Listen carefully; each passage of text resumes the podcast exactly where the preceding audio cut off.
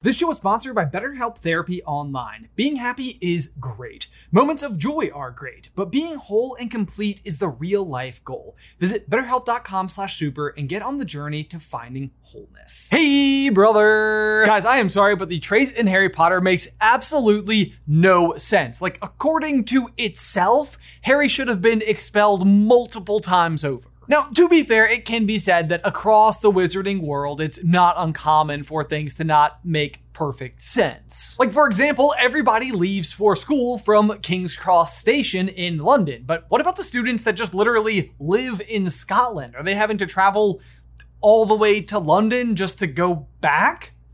On a train? To be fair, trains are cool. Or, you know, they can regrow all of the bones in Harry's arm, but can't fix Harry's vision? And don't even get me started on Quidditch. Like, why is the snitch worth so many points? It basically nullifies every other position on the field, unless it's the case that like keepers are just sort of a formality and that scoring in Quidditch is exceedingly easy. For that matter, there's professional Quidditch where are they getting players from? At most, there are 28 possible recruits that exist in the country at one point in time. And not all of those 28 students are even graduating students. And and Oliver Wood is the captain of the Quidditch team and only makes the practice squad in pro Quidditch. Or for that matter, you've got the money. 17 knuts to a sickle, 29 sickles to a galleon. According to Hagrid, it's easy enough. This coming from the guy who can't spell Voldemort, mind you. I shouldn't have told you that. But whatever, honestly, like all of that is totally fine. I'm honestly perfectly okay with putting up with things that are a bit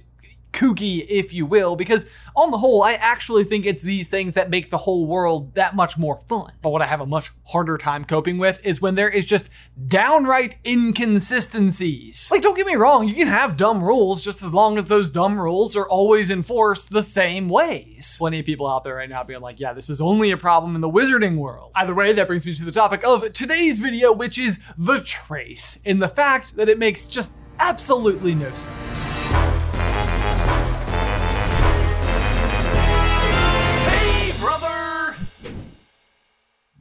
Guys, just real quick, we need to give a huge thank you to today's sponsor, Bespoke Post. There is no doubt that summer is slowly transitioning over to fall and the weather is changing, but the one thing that never changes is the extremely great quality selection from Bespoke Post. As ever, I would love to remind you that Bespoke Post partners with small businesses to bring you the most unique goods. Like just this past weekend, for example, we were down at the lake for Labor Day weekend and I was using the cooler I got from this chill box to keep drinks cold while out on the boat. But right now, I am so excited about all the little goodies that I got in my Frontier box. Included in this one is a notebook with 192 pages of smooth paper, a really cool fountain pen with actual ink cartridges, a handy little pocket knife, and this hefty and handsome steel bottle opener for when those writing nights get especially late. Which I can assure you, if you're watching our What If series right now, is totally happening every week. Seriously though, this entire package, especially that fountain pen, just makes me want to write things down manually. It's just beautiful. But in case this doesn't interest you, or if you just already have your own fountain pen, you know who you are.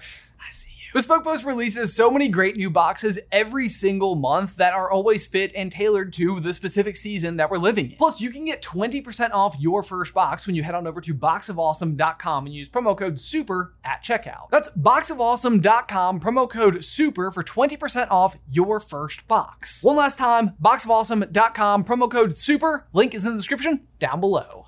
Okay, so first of all, what is the trace in Harry Potter? The trace is a charm which allowed the Ministry of Magic to know of any magic cast in the vicinity of any underage witch or wizard. Basically, it just means that if any magic whatsoever is cast in the proximity of an underage wizard, then the Ministry is alerted as to what spell was cast, as well as the location of the caster and the time that the spell was cast. All of that, and yet no way to actually identify who cast the spell. Either way, though, this is super useful to the Ministry of Magic, who has a rule against performing underage magic outside of school, and this gives them a way to enforce that rule. Of course, there are some pretty obvious loopholes just right out of the gate, though. The big one we already kind of mentioned it doesn't actually tell us who cast the spell. So in Harry's case, for example, he is known to be the only magical person anywhere in the proximity of his own location. So if magic is detected, they're almost 100% sure it was him. This is the loophole that Dobby exploits while using the hover charm to interrupt Uncle Vernon's Japanese golfer joke. The ministry is able to detect that the charm was cast somewhere in the proximity of Harry, and Dobby is able to just simply leave the scene immediately thereafter. So, who do they find?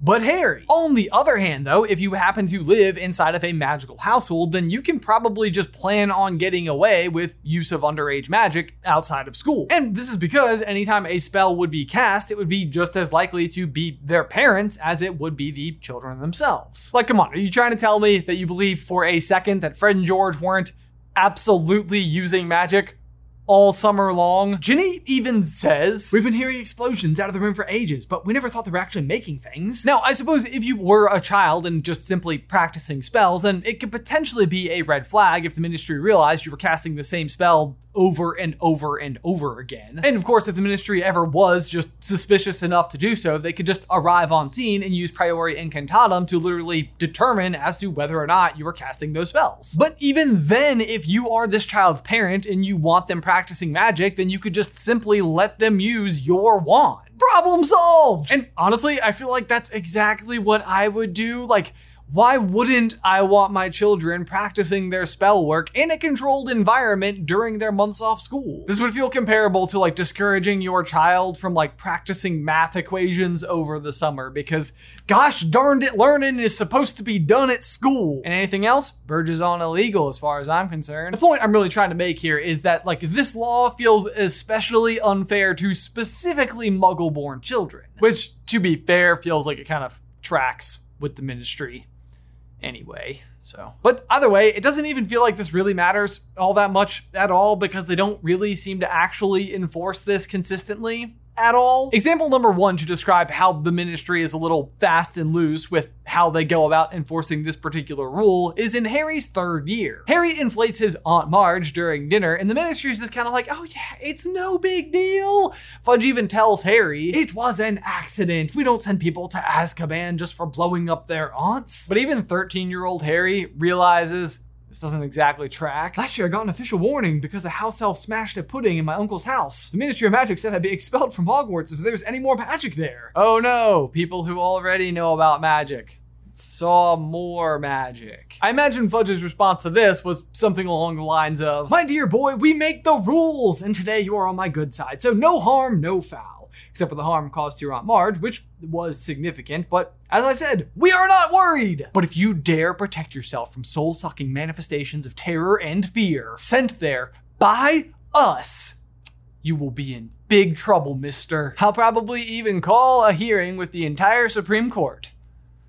Just to be safe. We'll get back to that though, because even before then, even more magic is performed at the Dursleys' house when the Weasleys come to pick up Harry for the Quidditch World Cup. Firstly, there is of course the use of the fireplace, which has been added to the Floo network, although it is safely assumed that Arthur set this up with the ministry in advance. And I suppose we could probably also excuse any spells that Arthur needed to use to clean up the Dursleys' living room after bursting their way in, because again, the ministry would know he was there. But here is where we find yet another loophole in the equation, where it seems as though they're only able to detect the casting of a spell, not just simply any magic at all. Because there's also another piece of magic that goes down during this particular visit that Arthur probably was less inclined to alert the ministry to potentially happening. I am speaking, of course, of the Tongue Toffee uh, brought by the Weasley twins. This should not come as any real huge surprise, though, because it's not even the first time that the ministry was unable to detect some non wand based magic at the Dursleys. If you will recall, just two years prior, Ron, Fred, and George had flown across the country in a flying vehicle to rescue Harry from this very place. This was a pretty highly magical act that didn't register when it was anywhere near Harry, or Ron, or Fred and George for that matter. There is a little bit of fine print for this particular instance, though, because over on Pottermore, there is an article that says the trace cannot detect certain forms of magical transport, including brooms, thestrals, and enchanted vehicles. Okay, fine. I guess that's an established rule then. But still, it can't be all non wand magic because Harry is still triggering the trace when he blows up Aunt Marge. And he's not using his wand for that. Actually, even come to think of it, there's yet another piece of absolutely wand magic that happens around Harry in an instance where there are no other magical people around and it is when Hagrid collects Harry from the hut on the rock. Sorry about that. I suppose, if you wanted to, you could make the argument that we're not 100% sure that there weren't any other magical people in this specific area, but I think we can safely assume that the entire point of this particular location is that it's not near anybody at all. And while you might argue, well, this is different again, of course, Dumbledore would have alerted the Ministry that Hagrid might need to use magic in order to collect Harry. Which may be true, but also the person in question is Hagrid and he's also not supposed to have a wand. Yeah, we'll come back to this one as well. The next and possibly most confusing is going to be in Harry's fifth year, Order of the Phoenix, when the Order arrives to collect Harry from the Dursleys and Tonks uses a variety of cleaning spells on Harry's room. Like, yes, they do have Aurors with them. Tonks herself as an Auror, and those Aurors work at the ministry. And I suppose that they could have arranged for the ministry to just kind of look the other way in this particular instance. But this is also not days after Harry was recently expelled from Hogwarts on the basis of using underage magic. And we know that this entire year, the ministry is just absolutely out to get Harry. So why not just seize this opportunity? Unless they're just like, ah, we've already got a court date, whatever, no big deal, because that totally sounds like the Ministry of Magic. The very next year, Half Blood Prince, Dumbledore arrives at the Dursleys to collect Harry for a super secret mission where he then summons out of thin air glasses and a bottle of mead. Underage drinking and magic all in one where are the handcuffs? Prison! Just kidding, all the guards are off duty because it turns out they're actually completely and utterly corrupt. Ah, bureaucracy. To be fair, again, though, this could just be going back to the Aunt Marge situation because once again, the ministry is back on Harry's side, being, you know, the, the chosen one and all. I am the chosen one. Once again, though, the very next year, it has once again become a really big deal again. They can't just simply disapparate from number four Privet Drive because, you know, that would set off alarms, of course, so they need to go by broomstick. This is, of course, all a big concern because in this particular instance, the Death Eaters have just completely infiltrated the ministry, although it doesn't really end up mattering at all because they're all just literally waiting in the sky on their own brooms anyway. As you can see, the entire rule is enormously inconsistent, and basically from year to year, it really just depends on what the ministry's mood towards Harry currently is as to whether or not it's going to be a problem. But the next one makes even less sense and has absolutely nothing to do with Harry at all because it happens a full 50 years prior. The instance I am, of course, talking about is in Little Hangleton, where Tom Riddle has actually used the Avada Kedavra curse to kill three members of his family. This one's sort of a double whammy because it's a unforgivable curse, which, you know, normally life in Azkaban, and also underage, and also three times. So really, maybe it's a triple whammy. If you'll recall, at this point in time, Voldemort is still only 16 years old and absolutely should have still had the trace on him. Because, as a reminder, the trace doesn't actually officially break until you're 17 years old. And while we don't know the full range of how the trace actually works, we do know that at the Riddle household there was absolutely nobody magical there, and that, quote, it stood on a hill overlooking the village. So it's also like isolated from other dwellings as well. Meaning, hands down, the use of an unforgivable curse three times by an underage wizard should have sent off alarms. Now, to be fair, Voldemort was using Morphin's wand and had implanted a memory inside of his brain that basically led him to believe he had done it. And Morphin already had a history of attacking literally one of the three victims already anyway. But no matter what, the trace still should have gone off, which should have let them know that there was another person on the scene. Like, even if they suspected Morphin, even if they had every reason to believe it was him, there should have still also been evidence that an underage wizard was there. Do you see how it just like continuously never adds up, like time and time again? It's very inconsistent. And really, my only explanation for the Voldemort situation at all is just that he was an incredible incredibly powerful wizard in that maybe he had figured out a way to remove the trace from himself. But even that is just a little bit fishy because at any point in time for any other wizard, it's not like someone actually manually removes the trace. It just actually expires as you come of age at age 17. Magical spells? Very good at calendars. In fact, we learn from Lupin and Ron, actually, that it is impossible for the trace to continue to work after the person is over the age of 17, and that it can't be placed on an adult. Which is odd because it almost sounds like what they're trying to say is that, like, you are innately born with the trace, and part of what it means to come of age is that this no longer works. Is that the real reason that like wizards of all people come of age at 17? Because this weird tracking system no longer works on them? But really, the main purpose of the trace is just to enforce the statutes of secrecy, which I can't imagine the wizard's biology is accounting for, which would then kind of mean that the trace is placed on you at some point in time during childhood. But then the question is, of course, when our theory, at least for the witches and wizards who attend Hogwarts, is that the trace is first placed upon you during that initial boat ride to the castle at Hogwarts. This decision by the ministry could be on the basis of the fact that this is when you are now old enough to potentially become a threat to the Statute of Secrecy. This being because you are now about to receive a formal education in magic and also have a wand. It could also be part of the explanation as to why the first years in particular have this unique ritual compared to every other student for the rest of their time at Hogwarts. Like otherwise, what's the point of the boats? Just give them a cool view coming in?